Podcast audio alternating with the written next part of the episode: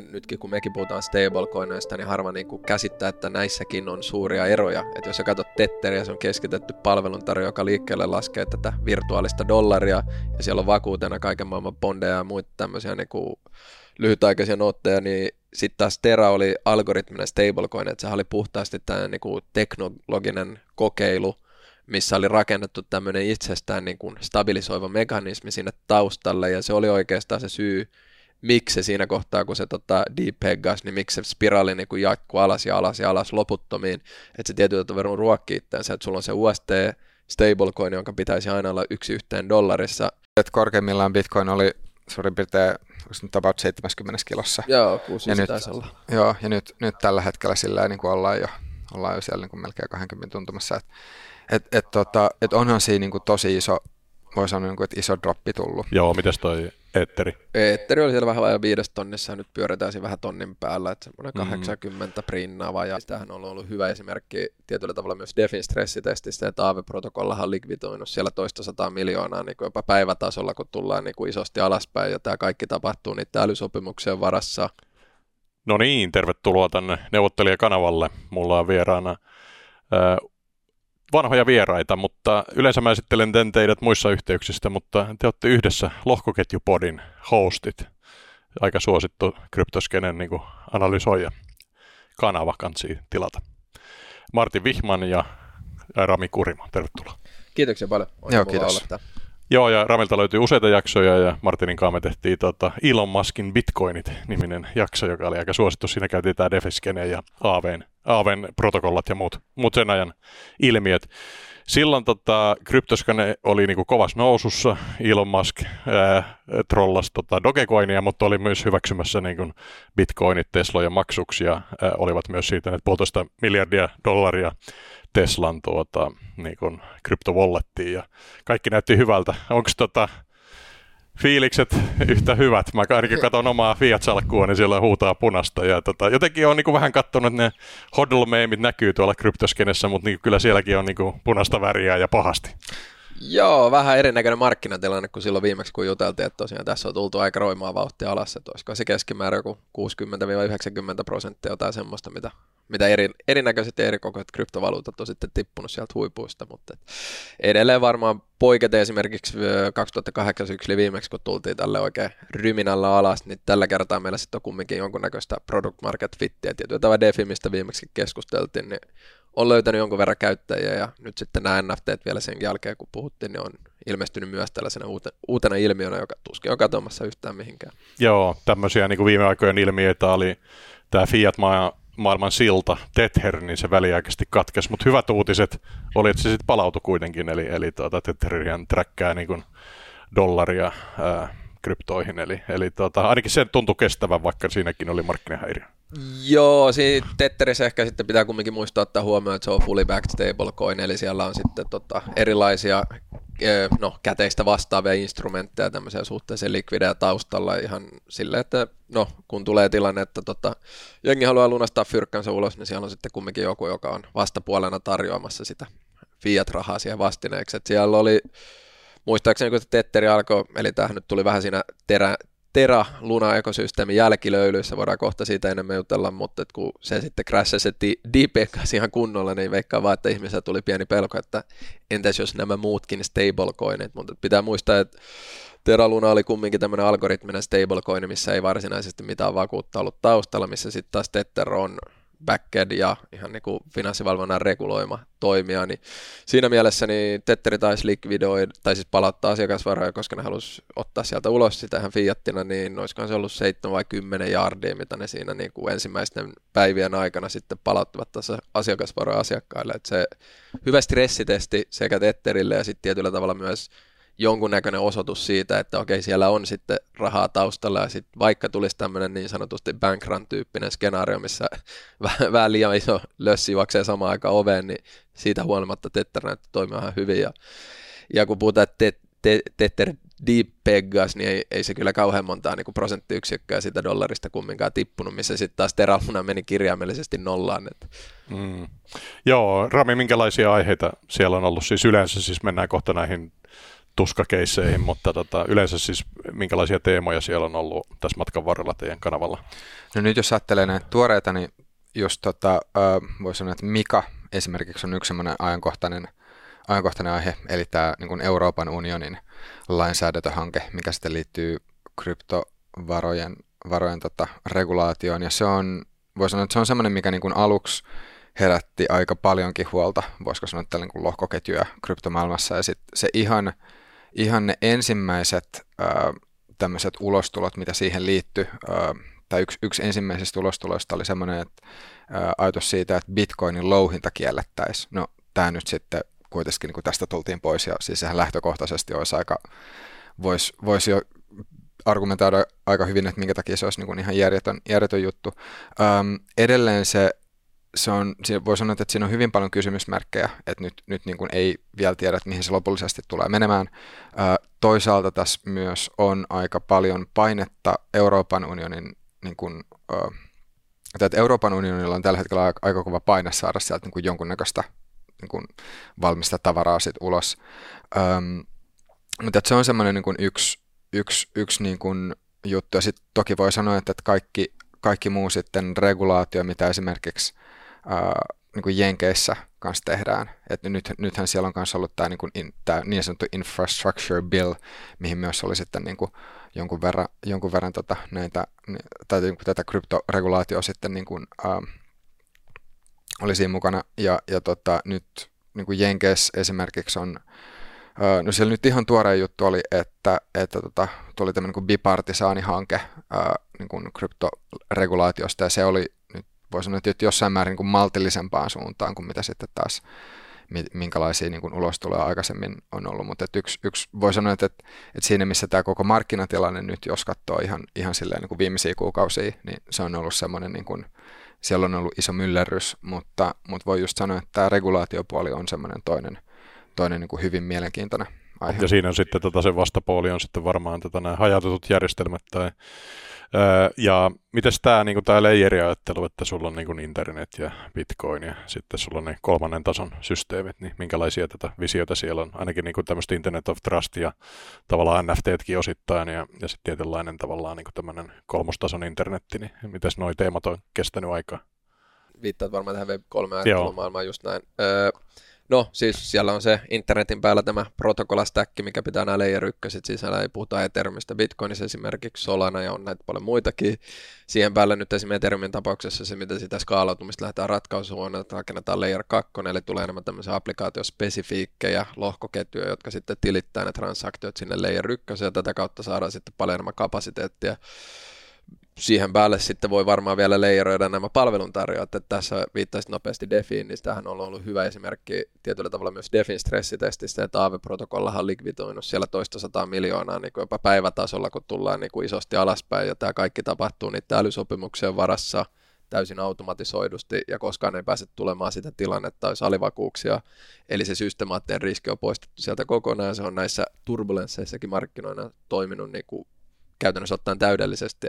Sitten päästään tietenkin tänne ylempään leijeriin, missä voi sitten olla nämä viittaiset hajautetut palvelut, kuten Aave, niin sitten on nämä keskityt palveluntarjoajat, kuten Celsius, Terra ynnä muut, ja siellä on sitten tullut vähän enemmän tämmöisiä niin kuin haasteita vastaan niin sanotusti. Oh, siis sehän näyttää nyt ihan Mount Knox uudestaan, tai niin kuin, että tavallaan just tämmöiset niin gatewayt ja aggregaattorit, niin ne näyttää olevan suorastaan pontseja niin kuin, näin niin kuin maalikon silmin. Että, tota, otetaan vaikka toi Celsius, niin Celsius, mä, mullekin lähetettiin tota semmoinen meemi, että how it started and how it's going, ja laita se tähän, niin tota, että aluksi oli tämmöinen niin kuin täysi hajautus ja saat king ja niin poispäin. Ja nyt on sitten, niin kuin, että tota, et saa mitään nostaa sieltä ulos. Ja tota, niin kuin ihan näyttää tämmöiseltä niin kuin finanssikriisin niin kuin, tota, perinteiseltä mutual fundilta, joka on vaan suljettu. Että.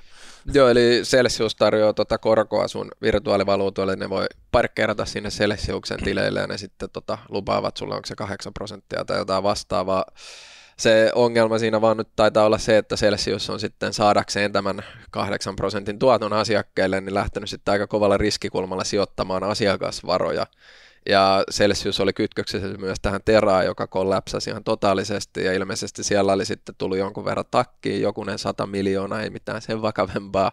Ja sitten ajateltiin, että no kas kummaa nähdään, me voitetaan takaisin niin kuin, ottamalla vielä enemmän riskiä tyyppisesti ja nyt sitten olisiko ollut tämä edellinen viikko, kun Celsius ilmoitti että asiakkaille, että hei, teidän asiakkaita suojeleksamme, niin me pysätämme nostot, eli kukaan ei pystynyt nostamaan niitä omia rahoja ulos sieltä, ja nyt on spekuloitu, ei ole vielä täyttä varmuutta, mutta hyvin suurella todennäköisyydellä Celsius on konkurssikypsä, että siellä on sen verran mennyt tota asiakasvaroja nurin ja hävitty. Ja varmaan nämä, kun nämä hinnat tulee näin niin kuin merkittävällä tavalla alas, niin se johtaa tämmöiseen niin kuin likvidaatiosykliin, missä no, menee tosi paljon likvidointiin sekä defi että myös keskityön puolella näitä varoja, ja se sitten taas niin kuin pistää vielä enemmän sitä myyntipainetta sinne, joka sitten taas tiputtaa hintaa entisestään, ja tässä on vähän tällainen itteensä ruokkiva sykli sitten muodostunut sen ympärille.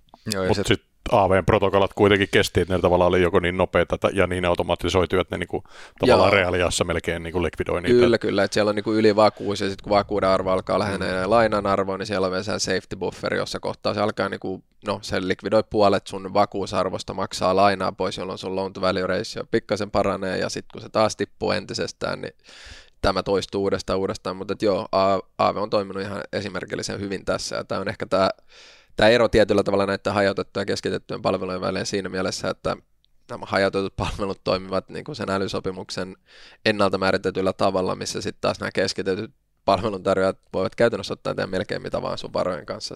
Joo, toi on myös aika keskeinen pointti just silleen, että jos, jos miettii esimerkiksi nyt just tätä Celsiusta, niin, niin se ei ole, just tehtiin siis Mikko Ohtamaan kanssa lohkoketjupodin jakso siitä, joka, joka tota, tulee tässä ihan lähipäivänä ulos, niin ähm, että se on, sieltä puuttuu semmoinen tietynlainen läp, läpinäkyvyys, mikä nimenomaan sitten taas DeFi-puolella on. Äh, toisaalta mun mielestä on niin kuin kans hyvä, hyvä sitten niin kuin lisäpointti äh, miettiä sitä, että, että jos ajattelee nyt sitten tätä Terraa tai Lunaa, niin, niin sekin sitten taas oli siellä niin kuin DeFi-maailman puolella niin kuin lähtökohtaisesti haitettu palvelu, eli se, että joku, joku palvelu on DeFi maailmassa, niin se ei automaattisesti tarkoita, että se on parempi. Mutta sitten just esimerkiksi, niin kun, jos miettii aavetta, joka, joka tähän asti on kestänyt tosi hyvin, niin sitten voi ajatella, että, että silloin jos tekee, jos tekee hyvän palvelun, niin silloin se läpinäkyvyys, mitä niin kuin DeFi-maailmassa sitten taas on, niin se mahdollistaa sen, sen arvioinnin ihan toisella tavalla kuin esimerkiksi sitten, mitä näihin keskitettyihin palveluihin mm. tulee. Onko tässä siis tota not your keys, not your coins ongelma, että jos sä niin kuin annat ne coinsit niin kuin jonkun käytettäväksi ja siinä tulee joku protokolla tai kukkaro tai joku muu, niin siinä on aina riski, että sä, siellä tapahtuu sitä asioita, johon sä et voi vaikuttaa. Joo, jossain määrin kyllä just näin, että tota, jos sä käytät keskitettyä palveluntarjonnan, niin tietyllä tavalla luotat siihen, että he toimii sun etujen mukaisesti ja hoitavat sun varallisuutta. Ja sitten taas nämä älysopimuspalvelut toimii hyvin pitkälti sen, sillä, että no, sä laitat ne lukkoon sinne esimerkiksi vakuudet ja sitten tietyllä tavalla jo onhan ne siellä vähän niin kuin jumissa, kunnes sä palautat sen lainaomaisuuden, mutta sitten taas sen jälkeen ne palaa ja saat jossain määrin koko ajan kontrollissa sen kanssa, että mitä seuraavaksi tapahtuu. Ja, sit, niin ja se protokolla on koko ajan auditoitavassa, toisin kuin Kyllä. jos sulla on joku... Et esimerkiksi AVn tapauksessa niin moni seurasi sieltä, että hei, että nyt tuolla on jollain tuommoinen parisadan miljoonan laina, että voisit sä please laittaa lisää bufferi, kuka ikinä sä ootkaan, että sä oot kohta menossa likvidaatio, että ei, ei, ei ole kiva juttu, jos tulee näin paljon taas myyntipainetta. Et teoriassa kuka vaan pystyy seuraamaan, että minkä tyyppisiä lainoja siellä on auki, kuinka lähellä ne on niin likvidaatio thresholdeja. Ja sun löytyy tämmöisiä datachartteja, missä sä näet esimerkiksi, että no tonnihan on aika tämmöinen niinku maaginen hintaraja, on se sitten supportti tai resistanssi, niin siinä näkyy semmoinen iso pylväs, kuinka paljon niin kuin likviditeetti av oli menossa nimenomaan likvidaatio, että jengi on varmaan ajatellut, että no ei se nyt alle sen tonnin mene. Ja... Sitten nyt, nyt et puhu bitcoinista onneksi. Ei, ei, ei, ei. just näin, just näin. Joo, niin, voisi noista hinnoista vähän, niin kuin, että, että kuinka kauheasti nämä on niin kuin Etheri ja Bitcoin, jotka Et... on varmaan ne kaksi dominanttia yhä. Joo. Kuinka paljon ne on niin kuin tippunut?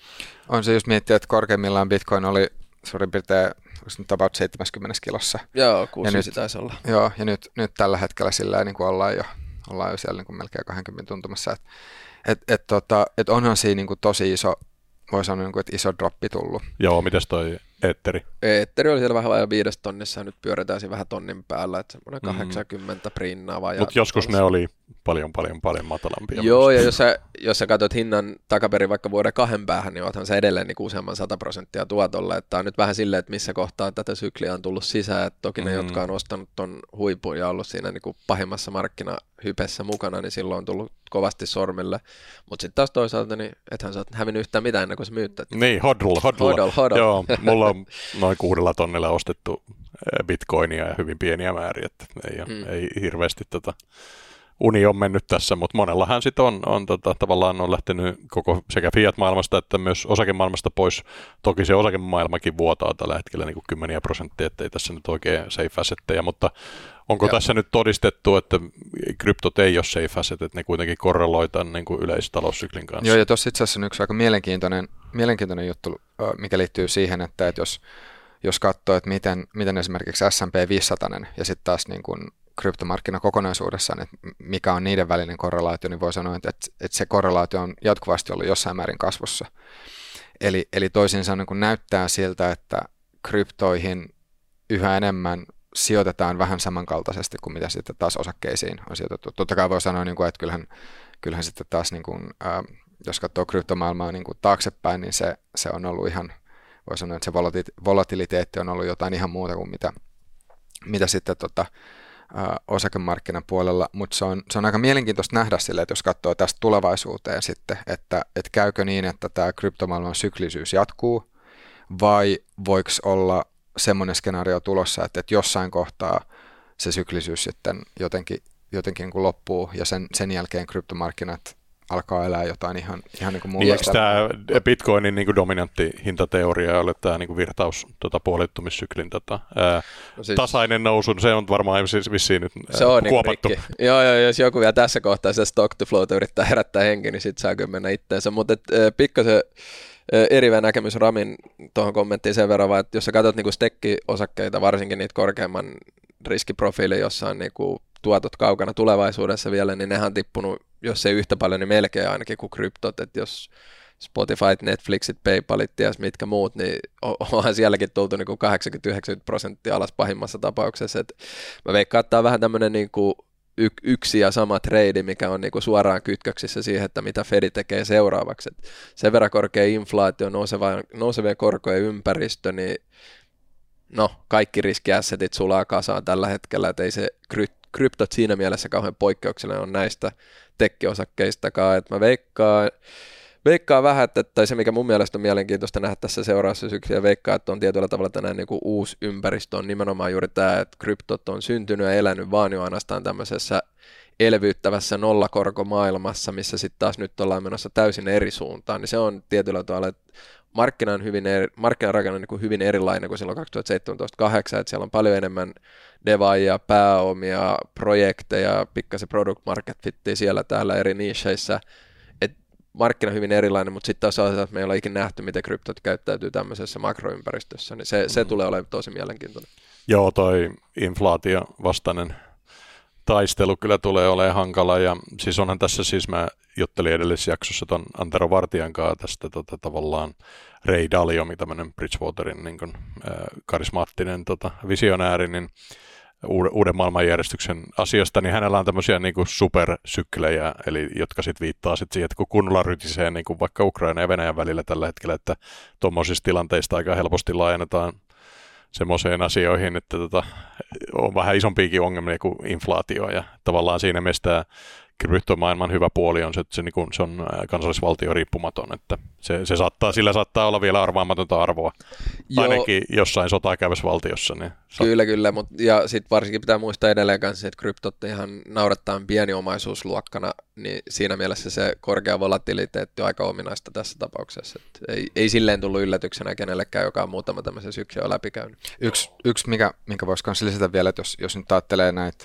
no, Terra Lunaa, Celsiusta, niin nämä on, nämä on molemmat semmoisia asioita, mitä, mitä varmasti sitten niin kuin lainsäätäjät ää, voi sanoa, niin kuin, että ne on, ne on helppoja, helppoja semmoisia niin kuin paikkoja osoittaa, että katsokaa nyt, että tätä, tätä markkinaa pitää säädellä.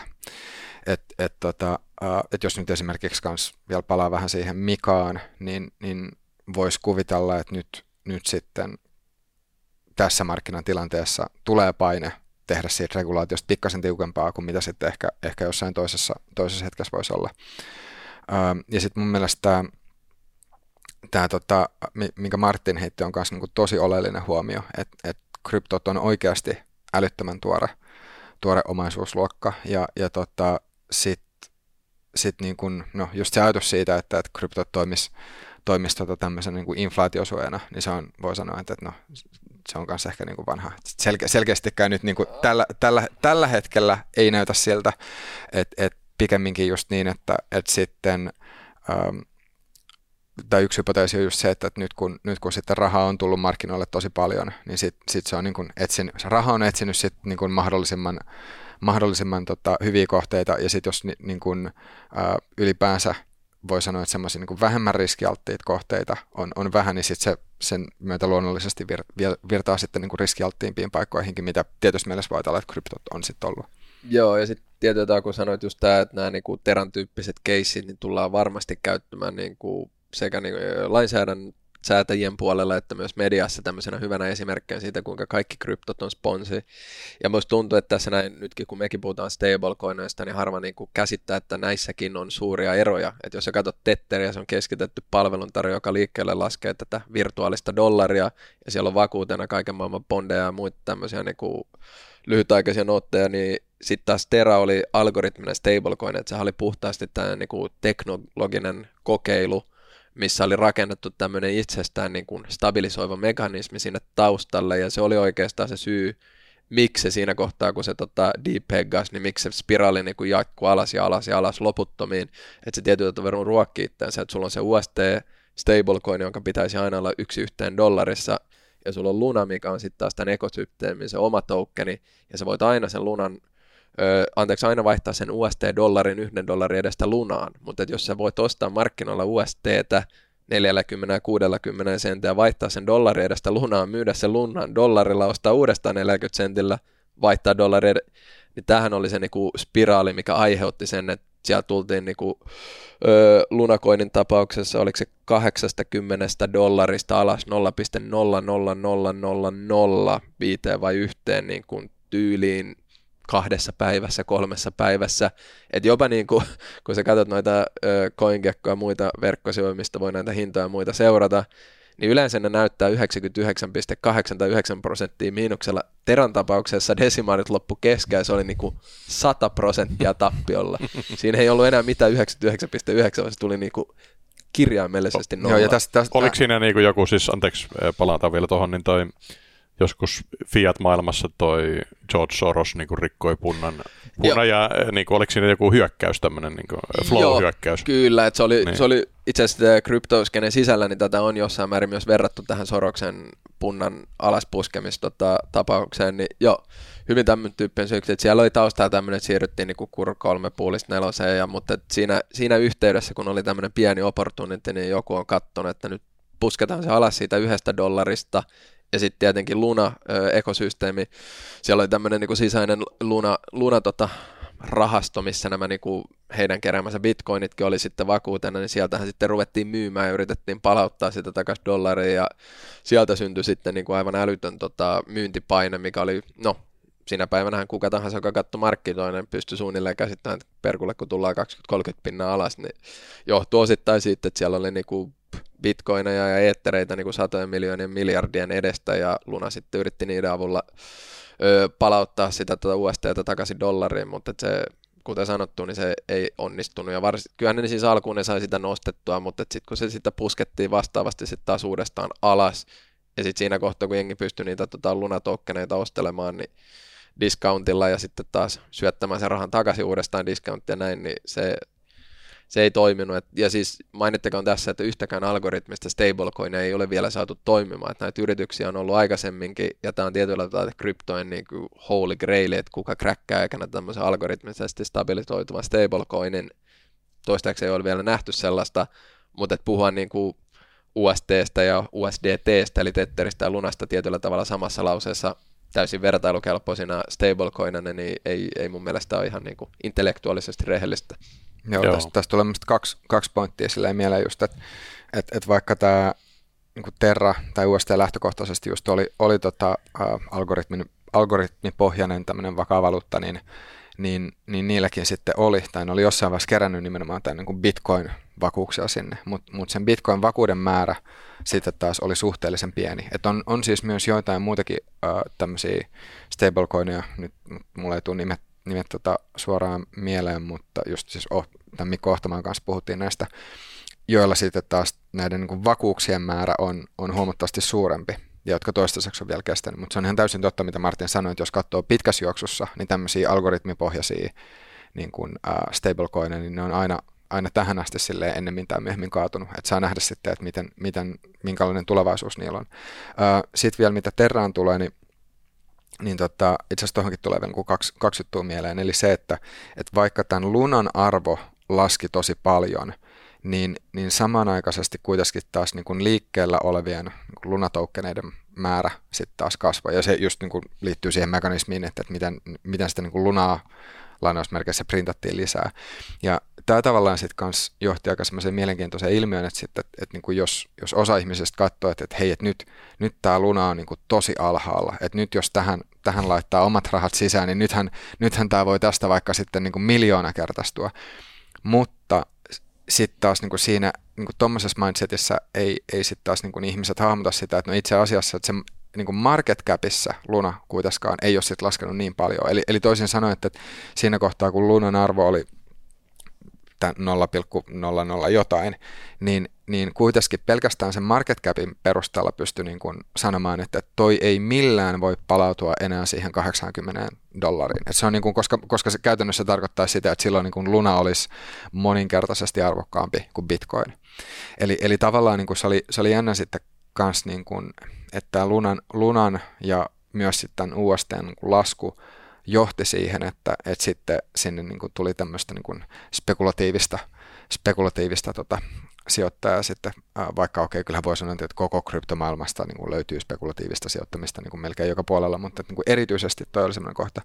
Sitten toinen juttu vielä, mikä tulee Lunaan, Lunaan tota, uh, tai mikä liittyy hyvin keskeisesti, oli tämä niin Anchor-lainapalvelu, mikä, mikä periaatteessa oli niin kuin yksi osa tätä, tätä tota, uh, Terran ekosysteemiä. Ja siellä sitten taas oli, voi sanoa, että aika korkeat korot, oliko se suurin piirtein parikymmentä prossaa, mitä, mitä sitten... Niin kun... joo, joo, ja siis tää, tässä on ehkä kaikkein se surullisin juttu, että tämä niinku Tera oli, inte- tai UST Stablecoin oli integroitu Anchor-nimisen palvelu, joka oli hyvin pitkälti niinku peruskuluttajille suunnattu tämmöinen mobiiliappi, että hei laitapa tänne sun dollarit ja laitetaan ne tuohon UST kiinni ja ne on aina yksi yhteen ja saat vielä 20 prosenttia korkoa vuodessa tälle no varmaan jokaisella pitäisi vähän ainakin hälytyskellot soida, kun luvataan riskitöntä 20 prosenttista vuosituottoa, mutta se sääli oli siinä se, että siellä ankkorissa oli suhteellisen paljon fyrkkaa, ja kun tämä koko systeemi niin sanotusti tippui pohja alta, niin ikävä kyllä siellä oli aika paljon ihmisiä, joille tämä saattoi olla jopa niin kuin ensimmäinen kosketus kryptomaailmaan, ja ei edes oltu otettu sitä niin kuin volatiliteettiriskiä, mikä Ethereissä ja Bitcoinissa on, vaan ajateltu, että hei, tämä on niin kuin yksi yhteen dollari kanssa ja 20 prosenttia vuodessa, että voi kukkiva juttu. Et se, se oli tietyllä tavalla todella sääli. Että... Ja osa tästä porukasta oli perinteisissä tota, sijoituspalveluissa ja osa oli sillä Celsiuksessa sitten ilmeisesti. Joo, tai siis Celsiuksella oli ilmeisesti asiakasvaroja kiinni siellä nimenomaan tota, UST mm. tekemässä mm. tätä 20 prosentin vuosituottoa, ja se sitten tota, kosahti aika pahasti Joo. näpeille. Jos, sitä... Joskin ilmeisesti sitten taas niin kuin Celsiuksen tapauksessa, ää, niin kuin, va, vaikka ne otti lunasta isot tappiot, niin se kuitenkaan niin kuin prosentuaalisesti ei ollut mikään ihan älyttömän, älyttömän merkittävä osa sitten taas niin kuin Celsiuksen portfolio. Sitten sit, niin kuin, että yksi, yksi semmoinen ö, ongelma, mikä, mitä Celsiuksella oli sitten, että nämä niin kuin Ethereum tai niin kuin ETH kaksi staking poolit, missä myös sitten taas niin kuin arvo oli tullut alas. Et voi sanoa, niin kuin, että koko, kokonaisuudessaan niin kuin Celsiuksen tapauksessa se iso ongelma oli se, että nyt niin kuin koko kryptomarkkina tulee kerralla, kerralla silleen niin kuin alas, mutta, mutta voi sanoa, että kyllä Luna, Luna oli siis niin kuin yhtenä komponentin, yhtenä komponenttina. Joo, tässä. ja sitten tässä on just tämä, mistä Ramikin puhui, että niin kuin, kun yksi tämmöinen merkittävä blokki sieltä niin kuin krypto- ja DeFi-ekosysteemistä tippuu, niin sillä on tapana vähän sitten aiheuttaa ripple-efektejä eteenpäin muissa, muissa tota, alan toimijoissa tai protokollissa ja muissa, niin tätä nyt on ikävä kyllä sitten nähty, että esimerkiksi tällä viikolla yksi krypto no varmaan krypton yksi isoimmista niin tota, hedge fundeista, Three Arrows Capital, niin on onnistunut sulattamaan portfolionsa 18 jardista nollaan.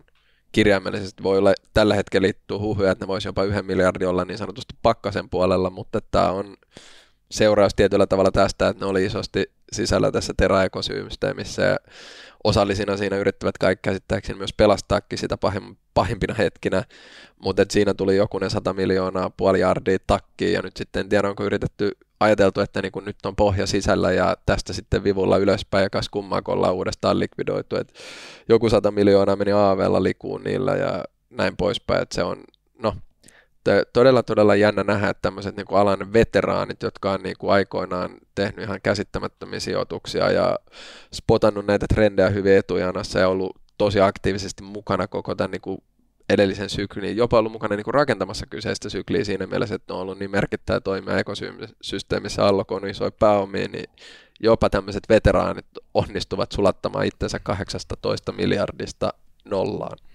No, sitten yksi, yksi vielä, mikä, mikä tulee vielä tähän Terra, Terran mieleen, just se, että kun tämä Anchor oli, oli semmoinen palvelu, mikä, mikä oli siis niin kuin hyvin, hyvin helppokäyttöinen, niin, niin voi, voi tietysti mielessä niin sanoin, että sit sen suosion myötä tämä koko Terra-ekosysteemi tietysti mielessä kasvoi vähän liian nopeasti. Eli, eli voisi niin kuin, tai yksi tämmöinen ajatus on silleen niin kuin ollut, ollut, ollut esillä, että tämä, tämä tota, tietysti mielessä, niin että Terra oli oman suosionsa uhri. Että se, että se pääsi kasvamaan liian isoksi ilman, että, että siellä oli mitään niin kuin todellista pohjaa. No, mä sanoisin, että Terra oli ehkä oman epäpätevyytensä uhri siis toki, joo. Kyllä se niin kuin, algoritminen stabilisaatiomekanismi, mikä siellä taustalla, niin oli, oli niin kuin, no, ei toiminut.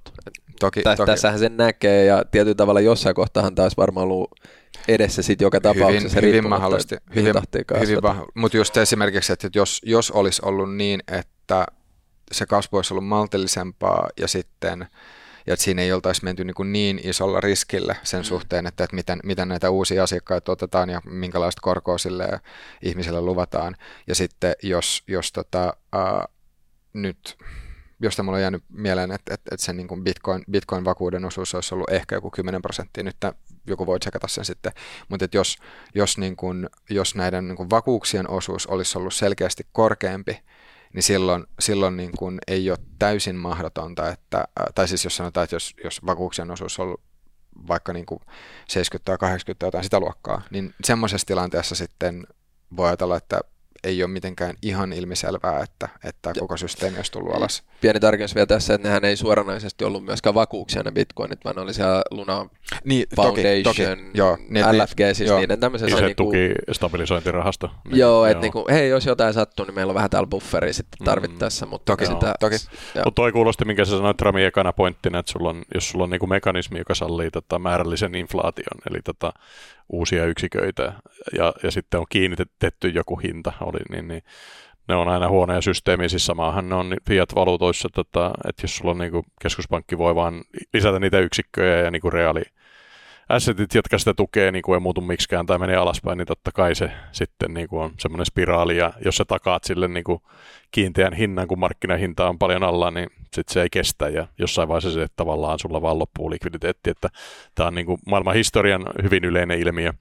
Ja esimerkiksi eurojärjestelmässä, niin tota, nythän tämä yksi klieraushinta, yksi euro kaikille euromaille, ja kun korot on taas niin kuin palannut sinne hellyttäville 4 prosentin tasolle jossain Italiassa ja tota, kahden pinnan tasolle Suomessa ja Saksassa, niin eihän tämä taaskaan ole kestävä systeemi, että kun systeemi koko ajan tarvii lisää velkaa, että se pysyy niin kuin, tota, hyrräämässä ja korot niin kuin, lähtee nouseen, niin jonkun pitäisi ne niin kuin, tappiot niistä kattaa ja ei ole kauheasti ottajia muuta kuin keskuspankki ja valtion välinen liitto eli liittovaltio.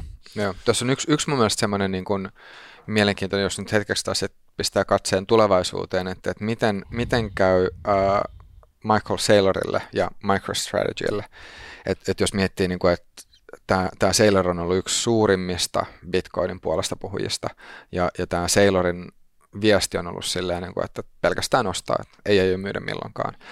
Mutta mut just silleen, että miten, miten käy, että jos, jos on niin, että Bitcoinin hinta laskisi tästä vielä ihan selkeästi, ja nyt jos katsoo tavallaan niin kuin hetkistä tilannetta, niin ainakaan, no, tämä nyt on vähän semmoista niin kuin hatusta vedettyjä arvauksia, mutta mun mielestä ei ole ainakaan mitään merkkejä siitä, että nyt tämä kryptomarkkina lähtisi nousuun. Että ainakaan, ainakaan niin kuin itse en laske sen varaan. Siis ei, ei mitään sijoitusvinkkejä tai mitään shorttausvinkkejä, mutta, mutta joka tapauksessa, niin kuin, että, että, että se on yksi sellainen iso juttu. Toinen, toinen ö, liittyy sitten taas El Salvadoriin, jossa myös niin kuin valtio sitten taas on, on hallinnut bitcoineja. Eli, eli niin kuin, se on hyvin jännä nähdä, että, että nyt, nyt tässä niin kuin voi sanoa seuraavien kuukausien aikana, että, että miten, miten... Mutta voisiko siellä mä... olla flight to quality, että tavallaan jos kaikki nämä niin kuin lunat ja muut kuolee, niin sitten kova ydin niin kuin, tota, maksimalistien tota, riemuksia on sitten kuitenkin Bitcoin ja Ethereum ja kaikki Ei, muu mä... niin kuin sulaa alta. Joo, mä veikkaan, että varmaan juuri näin, että Bitcoin Ether tulee ensimmäisenä ottaa tulta taas siipiä sit, kun se pohja joskus löytyy, mutta tässä pitää muistaa kumminkin, että Ethereum Mergin myötä niin on tiputtumassa energiakulutuksen 99,9 prosenttia. Tuleeko mikä... se nyt siis se tämä staking No se oli nyt elo... Tässä vi- sanoit, että siihen on joku elo... tulossa kanssa. Elokuu, syyskuu, lokakuu, ken tietää, että sitä nyt on joku muutama vuosi lykkäältä, mutta teoriassa kun se tulee, niin Ethereumista tulee käytössä ottaen yö yli ESG sopiva omaisuusluokka ja sen lisäksi niin siihen on leivottu sisään, niin kun puhutaan näistä bitcoin-halvengeista, että se tota, inflaatio puolittuu, niin käytännössä merchin myötä, kun ei tarvitse enää näitä louhioita palkita, niin se olisi niin kuin neljä tällaista hälveningiä leivottu yhteen samaan hetkeen. Samaan aikaan, kun tämä ESG-narratiivi saadaan sinne taustalle, niin mä veikkaan, että se voi olla ihan hyväkin. Mutta Rami tuossa vihjailee, että jotkut oli jo tehnyt Pontsin tuon varaan Joo, no, ei, ja, ja tuli ei, reisille. Ei siis, toi, ei siis toi, toi liittyy siis siihen Celsiukseen, että et, et nyt niin kun, tällä hetkellä on olemassa semmoisia niin ETH2 staking pooleja, jotka siis niin kun, ne on ihan, voi sanoa, että, että se on yksi, niin kun, tai että niissä ei sinänsä ole niin mitään ihmeellistä, mutta nyt vaan kun koko tai niin kuin, että kun Ethereum, Ethereumin arvo on ollut tässä näin laskussa, niin silloin myös niin kuin, sit niin kuin, uh, nämä, ne, mitä on niin kuin sit ETH2 staking pooleihin niin kuin ihmiset on laittanut varoja, niin myös, myös tavallaan niin kuin, ne on tullut alas. Eli, eli sinänsä niin kuin, tämä, niin kuin ETH2 staking poolit ja niin kuin Ethereumin arvo on sinänsä korreloinut. Joo, tässä pieni tarkennus siis, eli kun sulla on tämä Ethereum 2.0 ja tämä merge on tämä seuraava vaihe, missä siirrytään proof of workista proof of stakeen, niin jotta tämä onnistuu, niin sulla pitää olla jonkun verran niitä steikkaa siellä valmiina, eli ihmiset on voinut viimeisen puolitoista pari vuotta lukita 32 Ethereumia ja osallistua tämän verkon niin sanotusti ylläpitämiseen, eli tämä Beacon Chain on pyörinyt tässä Proof of Work-verkon vierellä, ja nyt sitten kun siirrytään, niin siellä pitää olla tietty määrä ihmisiä, jotta voidaan turvallisesti sitten siirtyä siihen uuteen, uuteen tota, konsensusmekanismiin, mutta sen lisäksi, koska siellä nyt on aika paljon kumminkin, onkohan se joku 5 prosenttia kierros olevasta eetteristä, mikä on lukittu tähän 2.0 odottaa tätä siirtymää, niin siihen on luotu tuotteita viereen, eli tällaisia niin kuin no, johdannaisia steikatusta eetteristä, että hei, esimerkkinä Lido niminen palvelun tarjoaa, että hei, lukitse sun, toinen on se, että ihmisellähän on kynnys lukita 32 eetteriä, jopa näillä hinnoilla puhutaan tuuli 35 tonnia, kaikki ei välttämättä halua näin paljon laittaa rahaa, niin Lido on sitten tuonut tällaisen palvelun, että voit lukita vähemmän ja silti osallistua tähän niin kuin steikkaamiseen, mistä sitten saako sitä joku 5 prosenttia tällä hetkellä ja sitten varmaan merchin jälkeen 10 prosenttia tuottoa, niin se, sitä vastaan kun sitten osallistut Lidoon ja osallistut tähän steikkaamiseen, niin sä saat sitten tämmöisen tota, no, synteettisen liquidin staked ether tokenin. Ja tähän asti ne on treidannut ihan yksi yhteen niin kuin Ether, joka on markkinoilla, ja sitten tämmöinen niin kuin liquid staked ether. Ja nyt sitten tämä liquid staked ether on alkanut treidaamaan pienellä discountilla nähtynä tähän mm. niin kuin täysin Niin pelataan, että siellä on taas otettu vähän jotain vipua tai muuta. Niin tai siis se, että nyt kun tämä, tämä niin kuin merge on, on siirtynyt, ja esimerkiksi yksi, yksi sellainen niin kuin, Uh, mun on suht tuore uutinen, mikä oli joku aika sitten, että, että nyt kun siis siirtymän vaiheessa yksi, yksi asia, mikä sitten taas niin kun Ethereumiin tuodaan on tämmöinen niin sanottu difficulty bomb, eli, eli sen ajatus, tai voi sanoa, sen ajatus on, on siinä, että ää, tai tarkoitus on sitten niin siir- edesauttaa sitä siirtymää sitten siihen proof of stakeen, eli, eli siinä, siinä tavallaan pähkinänkuoressa, pähkinänkuoressa sitten tämä louhinta muuttuu niin – tai tämän, tämän difficulty bombin äh, sit niin kuin myötä, sit kun se on niin kuin pistet, pistetty sinne niin kuin, äh, tulille, niin, niin sen jälkeen äh, Etterin mainaaminen muuttuu pikkuhiljaa niin vaikeaksi, että siinä ei ole enää niin kuin minkäännäköistä järkeä, että se ei ole kenellekään enää kannattavaa. Ja sit sen, se, se on niin kuin, mutta tähän liittyy just se, että jos, jos se pistettäisiin pistettäisi ilmoille liian nopeasti, ennen kuin sitten päästäisiin siirtymään tähän niin kuin proof of stakeen, niin silloin taas koko Ethereum itsessään olisi, olisi vaarassa. Ja nyt, nyt tätä difficulty bombia just uh, siirrettiin taas pikkasen eteenpäin. Eli voi sanoa, että yksi, yksi niin kuin, tai yksi, yksi niin mahdollisuus, että minkä takia sitten tämä, tämä niin steikattu eetteri on kanssa pikkasen tullut alas, on se, että, että nyt kun tähän, tähän koko siirtymään liittyy semmoisia pieniä epävarmuuksia sitten. Mutta olisiko se sitten, jos tavallaan Bitcoin ja Ethereum on mennyt sillä, että se Ethereum on jopa vähän snadisti enemmän tippunut niin kuin suhteellisesti kuin Bitcoini, ja Bitcoinissa nyt ei ole nähtävästi mitään proof of stakea tulemassa, niin tätä tässä kuitenkin voisi olla niin kuin, ainakin joku spekulatiivinen kulma, että se Etherin kulmakerroin ylöspäin voisi sitten olla hyvässä tilanteessa vähän isompi, koska sieltä tulee se niin kuin toi ää, neloshalvaus ja sitten tota vielä tämä proof of siis stake siirtymä. Tähän, ja, tähän, et, asti, tähän asti voi sanoa, että, että, että kaikki niin sanotut altcoinit, eli kaikki muut kuin Bitcoin, niin on, on markkinoilla. altcoin? Kyllä se taidetaan, vai miten sä... Minä tiedä, kerro sä, sä meille. Se, ei, siis ei, ei siihen varmaan ei, siis, mitään semmoista... Joo, jos sä katsot historiallisesti, niin Ethereum on kumminkin performannut su- pidemmällä aikavälillä paremmin kuin Bitcoin. Niin, eikö mun mielestä siis mun, mun päässä, kun en ole skenessä, niin tota, mun mielestä ne on, ne, ne on kaksi isoa ja muut on niinku oh, siis, altcoineja tai shitcoineja vai mitä nyt haluaa no, kutsua. Se on ihan fair, mutta et jos, ja jos sä katsot siis niinku käyttäjän määrää ja kuinka paljon siellä on niinku erilaisia applik- no ei Bitcoinin päälle paljon ainakaan vielä niitä rakennella, mutta et kuinka paljon on käyttäjäapplikaatioita, kuinka paljon networkit setlaa, niin kyllä se Ethereum alkaa kaikilla näillä niin kuin fundamentaalisilla metriikoilla olemaan ihan niin kuin yksi yhteille, jopa parempi kuin Bitcoin. Sitten sit se kysymys on enää, niin kuin, että mi, mistä tämmöinen hintaero niiden kahden on, välillä siis, syntyy. Joo, ja siis voi, voi just sanoa, että, että, että mitä, tai mitä Martinkin nosti just nämä tämmöiset niin kuin reaalimaailman käyttökohteet, että mitä kaikkea sitten Ethereumilla voidaan, tai mitä kaikki niin kryptovaluutalla voidaan tehdä, niin hyvin merkittävä osa niistä – on nimenomaan tämän Ethereum-ekosysteemin päällä. Eikö, mutta tämä Web 3.0 ja muut tavallaan niin kuin sitten top layerit, niin tavallaan nehän sitten voisi korvata sen Ethereumin älyn, että, että siis se on ainakin yksi teoria. Joo, niin että tulisi tämmöisiä älysopimus niin, Layer 2 niin, Bitcoinin sitten tavallaan sit se olisi vähän turha, kun ja, Bitcoin joo. on kuitenkin niin, niin kevyt. Siis se on ainakin siis se Ethereum niin jäätävä pötkäle ja Bitcoin on yhä niin kuin näpsäkkä. Tota... Ei, se, ei se nyt niin jäätävä, että kyllä, se, kyllä se voit No, tässä no ei mahdu ainakaan mun koneelle. Ei, jos sä haluat sellaisen archive nodin runnaa, mutta sitten taas jos sä laitat Ethereum full node, niin se vahtuu vallan mainiosti, että sitten puhutaan joistain sadoista gigabiteistä, tai minä tiedä millainen kone sulla on, mutta että oletusarvollisesti niin se pitäisi mahtua sinne ihan hyvin, että tässä on niinku pikkasen erilainen node-arkkitehtuuri Bitcoinin mm. ja Ethereumin välillä, ja se, se sitten no, yleensä aiheuttaa ehkä paljon se, hämmästystä ja kummastusta. Se, se tarkennus, mitä tuossa olin aikaisemmin, aikaisemmin vielä sanonut, että et, et just, että et niin kuin, että näiden kaikkien, jos, siis kaikkien muiden, tai että jos muita val- kryptovaluuttoja vertaa sitten Bitcoiniin, niin voi sanoa, että, että Bitcoinin nousut ja laskut on ollut lainausmerkeissä maltillisempia.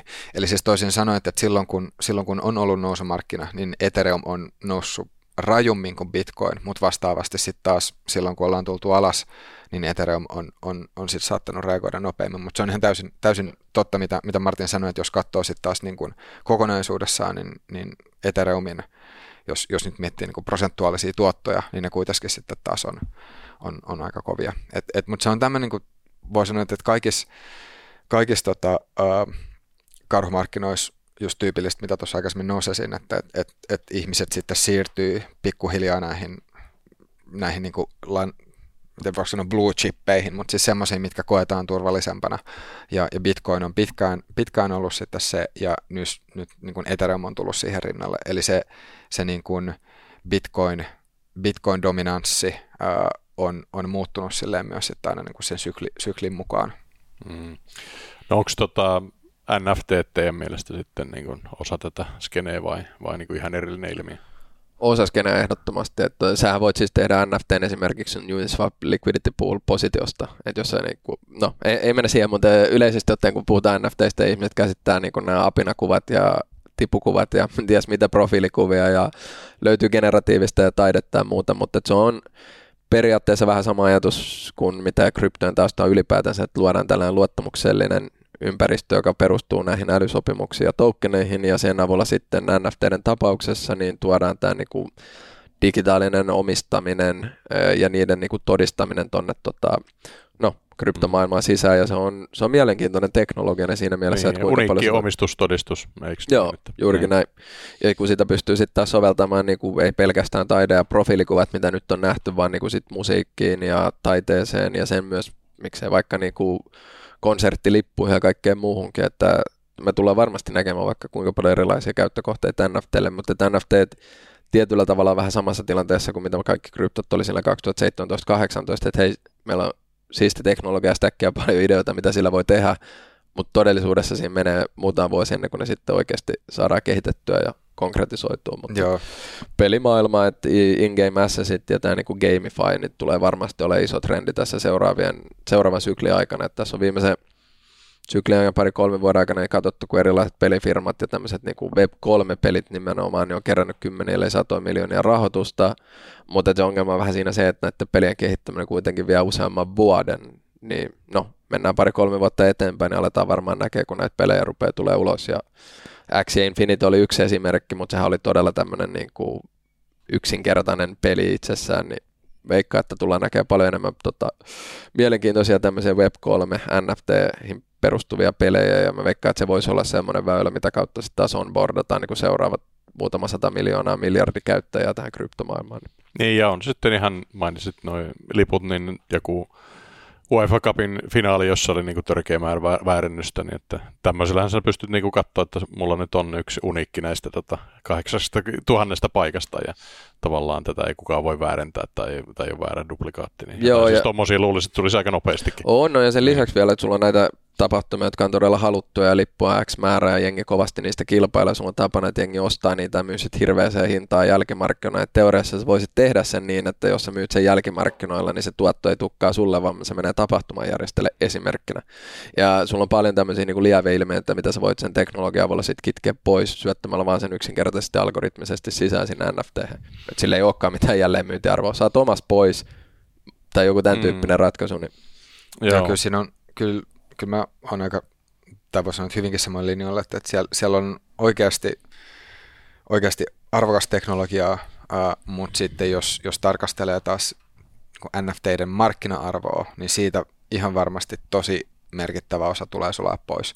Joo. Et, et, et jos, jos miettii, jos tekee vertauksen esimerkiksi just tähän kuin dotcom boomiin, niin voi sanoa, että, että, että nyt jälki, jälkikäteen on helppo sanoa, että, että kyllä siellä on ollut ihan oikeasti hyödyllisiä ideoita, vaikka sitten hetkellisesti oli hirveä hype ja monet firmat meni konkurssiin ja, ja, ja tota, näin. Et, et kyllä mun tämä niinku sama, sama pätee niinku sekä, sekä NFTihin että sit jos laajemminkin tarkastelee tätä, tätä niin kuin lohkoketjumaailmaa, niin mm. siellä, siellä niin kuin, tai mun mielestä ainakin näyttää tosi ilmeiseltä, että et, et riippumatta siitä, että kuinka paljon sitten eri tahot pyrkii regulaatiolla kitkemään tai hallitsemaan tai kontrolloimaan, kontrolloimaan niin sitä maailmaa, niin kyllä se, se on semmoinen teknologia, että sit kun se on vähän tullut sieltä, sieltä tota, ää, lampusta ulos, niin sitä ei enää saa takaisin sinne sisään. Joo, mutta veikkaan, että ihan oikeassa, että jos katsoo 2018 Tiko-boomia, niin ei siitä niin kuin karhumarkkinasta kauhean montaa projekteja jäänyt jäljelle, että niitä oli kumminkin tuhansia.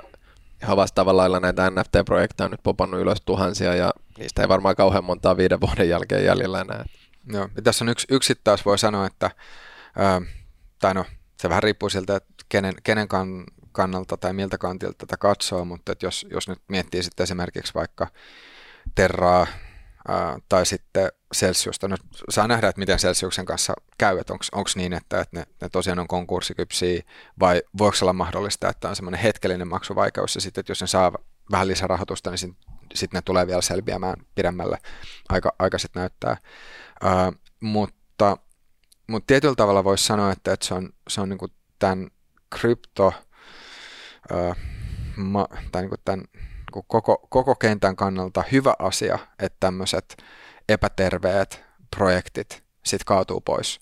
Et, et jos miettii, että se, nyt mä vähän taas, musta tuntuu, että mä puhun, puhun samaa, mitä tämä Ohtamaa sanoi, mutta et, et, tota, tai muistaakseni sano, mutta jos miettii, että tämmöisessä niin perinteisessä yritysmaailmassa sitten taas niin kuin pahimmillaan se tilanne on se, että no sitten että valtiot tulee pelastamaan tai sitten, että, että niin kuin sit se on keskuspankit, jotka pitää tämmöisiä zombiyrityksiä pystyssä. Mutta krypto, kryptomaailmassa sitten taas niin kuin ei ole sitä. Kukaan, kukaan ei tule niin pelastamaan tai, tai ylläpitämään epäterveitä projekteja, koska ei ole mitään taloudellisia kannustimia siihen, että, että niin kuin syydettäisiin rahaa johonkin ää, samalla tavalla, niin, niin tota, sitten sit vaikka toki se on niin kuin jokaisen niiden ihmisen kannalta niin kuin hemmetin ikävää, jos, jos sitten niin kuin omat sijoitukset sulaa pois. Ja, ja tota, pahimmillaan se voi tarkoittaa, niin kuin, että jotkut on ottanut isoa riskiä vaikka niin kuin koko, koko elämän säästöillä. Ja, ja mun mielestä voi sanoa, että tämä on myös ehkä yksi yksi semmoinen niin hyvä muistutus ihmisille, että jos, jos sitten kryptomaailmaan tulee, niin, niin kannattaa oikeasti tiedostaa ne riskit, mitä siellä on, riippumatta siitä, että minkä näköisiä markkinointipuheita lukee mistäkin, niin, niin, niin jotenkin, niin kuin, jotenkin miettiä sen niin, että okei, että ehkä yhden, yhden yksittäisen projektin tai niin kuin kryptojen varaan ei kannata, ei kannata laittaa enempää kuin mitä sit on valmis, valmis häviämään.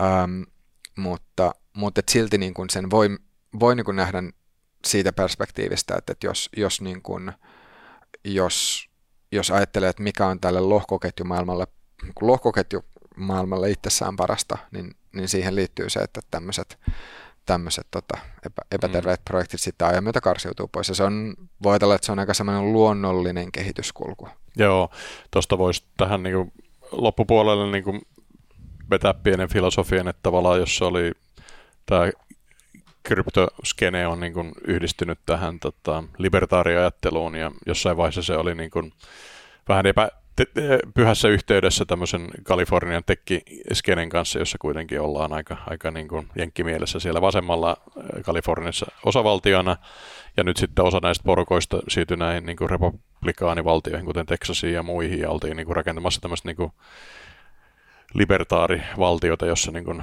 no se El Salvador nyt varmaan nyt ei, ei semmoiseksi niin kuin valikoidu, se nyt oli vaan yksi pikkumaa, joka kokeili jossain hassussa maailmankolkassa, mutta jossain niin kuin tyyliin niin kuin Jenkkien ää, oikeistopiireissä tuolla Texasissa sun muussa oltiin niin kuin rakentamassa jo vähän tämmöistä kryptoimperiumia, niin onko tällä niin kuin poliittisia tai tuommoisia niin kuin, tavallaan maailmankatsomuksellisia vaikutuksia, että jos tämä nyt kutistuu? Joo, mä veikkaan, että poliitikot tulee ymmärtää, että tämä on aika tämmöinen ei-political issue, riippumatta mm. kummalla puolella olet vasemmalla tai oikealla, niin tähän voi joko nähdä tämän hyvänä tai pahana, se ei niinkään riipu siitä, kummasta suunnasta sitä katsoo.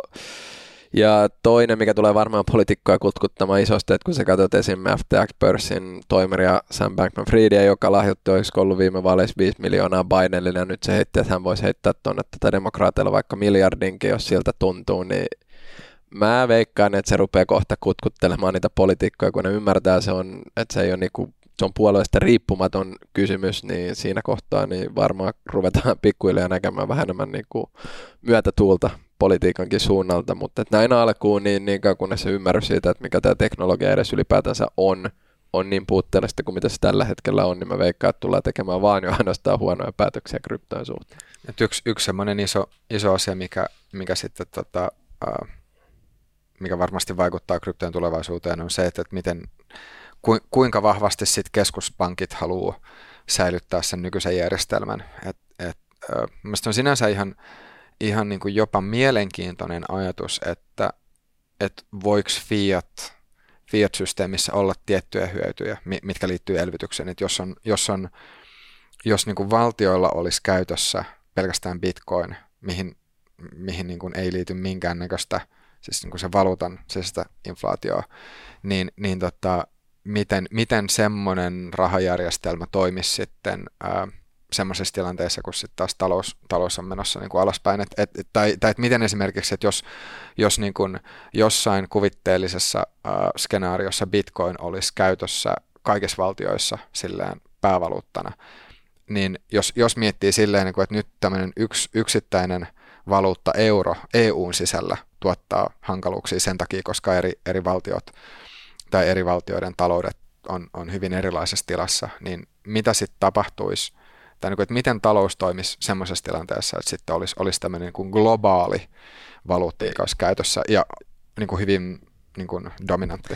Ei se toimi, ei, niin kuin, ei rahapolitiikan puolesta eikä tekniikan puolesta ainakaan tällä hetkellä. Että, no, katsotaan miten se on tulevaisuudessa. Ehkä mä oon väärässä tämän suhteen, mutta mä jotenkin usko, että tämä niin kuin, koko maailman talous rakentuu Bitcoin-verkon päälle, mutta että mielelläni todistan itseni olevan väärässä tässä myöhemmin. Kyllä se näin on ja siis poliittisesti kontrolloitu tota, valuutta. Siis ne nyt menee siis sillä, että veronmaksu on siinä niin kuin valtiollisen yksikön tota, valuutassa oltava ja siis toi kryptoihin se on niin kuin hankala sovittaa ja sitten nämä likviditeettiliikkeet on niin isoja, että ne saattaa tuhota yksittäisiä maita, jos ne on niin kuin liian helppoja, että tämä niin kuin tavallaan fiattiin niin kuin liittyy siis tämmöinen niin kuin maan rajojen sisälle pitäytyvä kontrolli oleellisena osana ja hyvässä ja pahassa, että, että sä et oikein voi tehdä sitä fiatista maailmanvaluuttaa, mutta Joo, ja kun ei, sus, ei sul, sulla ole minkäännäköistä joustoa siinä mm. niin kuin reagoida markkinoihin, jos bitcoin toimisi niin kuin maailmanvaluutta, niin mä veikkaan, että se on jo itsessään vähän semmoinen mm. tota, niin, eikä haaste. Fiatistakaan voi, eikä kannata tehdä maailmanvaluuttaa, koska siis näitä kiinteän valuuttakokeiluja, ne aina tuhoutuu, ja mm. niin tulee toi eurokin varmaan tuhoutuu niin kuin sata muuta valuuttakokeilua, tota, ellei sitten mennä liittovaltioon EU-tasolla, joka ja, euros, sen. Euros tulee mieleen, mieleen kanssa niin kuin se, että, että ja toki niin kuin tämän, tämän tyyppistä ajattelua on myös sitten Jenkeissä, että, että mitäs, mitäs näiden keskuspankkien omat digivaluutat, mistä tota, niin. kanssa ollaan puhuttu, puhuttu tuota podessa aikaisemmin, että et, et mitä, et, et niin kun, koska, koska voi sanoa, että, että niihin, niihin liittyy tiettyjä semmoisia, no voi sanoa, että myös mahdollisuuksia, mutta tiettyjä hyvin pelottavia tai huolestuttavia piirteitä, koska se mahdollistaisi taas sitten niin kuin nykyistä nykyistä tiukemman kontrollin siihen, että, että miten ihmiset ylipäänsä voi käyttää omaa rahansa. Ja, ja tota, sitten sit niin tosta varmasti, varmasti voi sanoa, että, että on tietyt tahot, jotka ajattelee, että, että, että olisi, tai siis sanotaan, että ehkä keskuspankkeihin kytköksissä olevat tahot saattaa ajatella, että olisi parempi, että se on sitten näitä keskuspankkien digivaluuttoja, joita käytettäisiin sen sijaan, että käytettäisiin sitten vaikka Etheria tai Bitcoinia. Mutta, mutta jotenkin sitten taas jotenkin niin kuin tuntuisi siltä, että et, et länsimaissa, jotka lähtökohtaisesti on, on tämmöisiä liberaalia demokratioita, että, että lähdettäisiin sille tielle, että pyrittäisiin kontrolloimaan kryptovaluuttoja niin kuin tosi tiukasti, koska se käytännössä kuitenkin sitten tarkoittaisi aika tai siis sanotaan, niin kuin, että, että se, se alkaa sitten jossain määrin ehkä muistuttaa semmoista kontrollia, mitä, mitä sitten taas autoritaarisissa valtioissa on. Ja mä, ja mä veikkaan, että, että, että ihan niin pitkälle kuitenkaan niin kuin ei sitten haluta mennä. Mm. Ei, siis, tämä esimerkiksi Bitcoinin louhinnan kieltäminen oli mitä mieltä tahansa siitä, niin sähän yritet käytännössä ottaa SHA-256-algoritmin kieltää. Mm. Että hei, sinä et saa käyttää tätä algoritmia. Et... Niin, no Kiinassa okay. se onnistuu, mutta tota, siellä ollaankin totalitarismissa. Joo, joo, voidaan nationalisoida kaikki louhijat.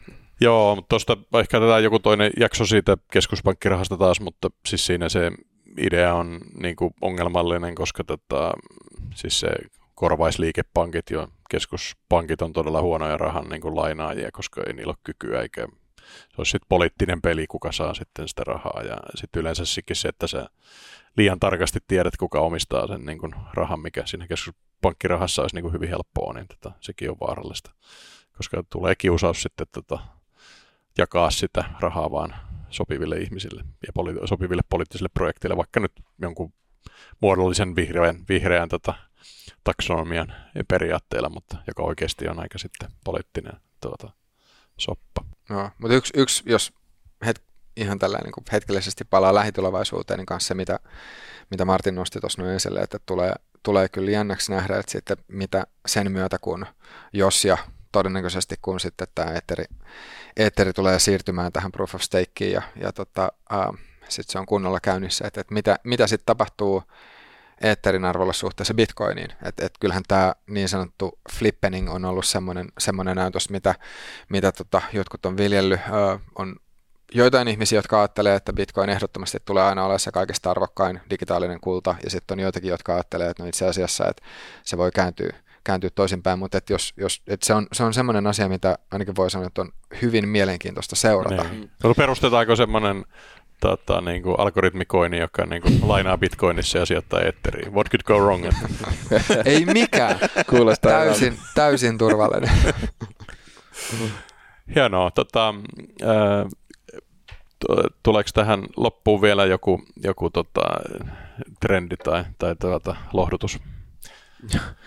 No lohdutusta sen verran, että vaikka hinnat nyt tuntuu olevan aika jyrkässä alamäessä, niin teknologia tuskin on katoamassa yhtään mihinkään. Eli kryptot eivät ole kuolleet ja tuskin tulevat tästä kuolemaankaan. Hmm. Ja lohkoketju ää, tuota, ää, podcastkin tuskin kuolee tässä, että kysyntä on, on, on kova vielä. Se jatkuu. Positiivista palautetta saatu paljon. Joo, no, Pistäkää laittakaa, kuuntelu. Niin, laittakaa kaikki tilaukseen, pistetään tuohon linkki tuohon deskiin. Ja tota, kiitoksia, otetaan uudestaan kyllä tää tästä. Itse on perusluonteeltani optimisti, että, että tätä yleinen markkina kyllä vielä kääntyy ja siinä yhteydessä sitten kryptotkin saavat toisen mahdollisuuden. Kuin myös mäkin on permapulainen. No niin, kiitoksia. Ää, Kiitoksia. Mulla on ollut vieraana Martin Vihman ja Rami Kurima. Joo, kiitos. Kiitos. Ja kun olette tänne saakka katsonut tai kuunnellut, niin laittakaa myös tämäkin kanava tilaukseen. Kiitos.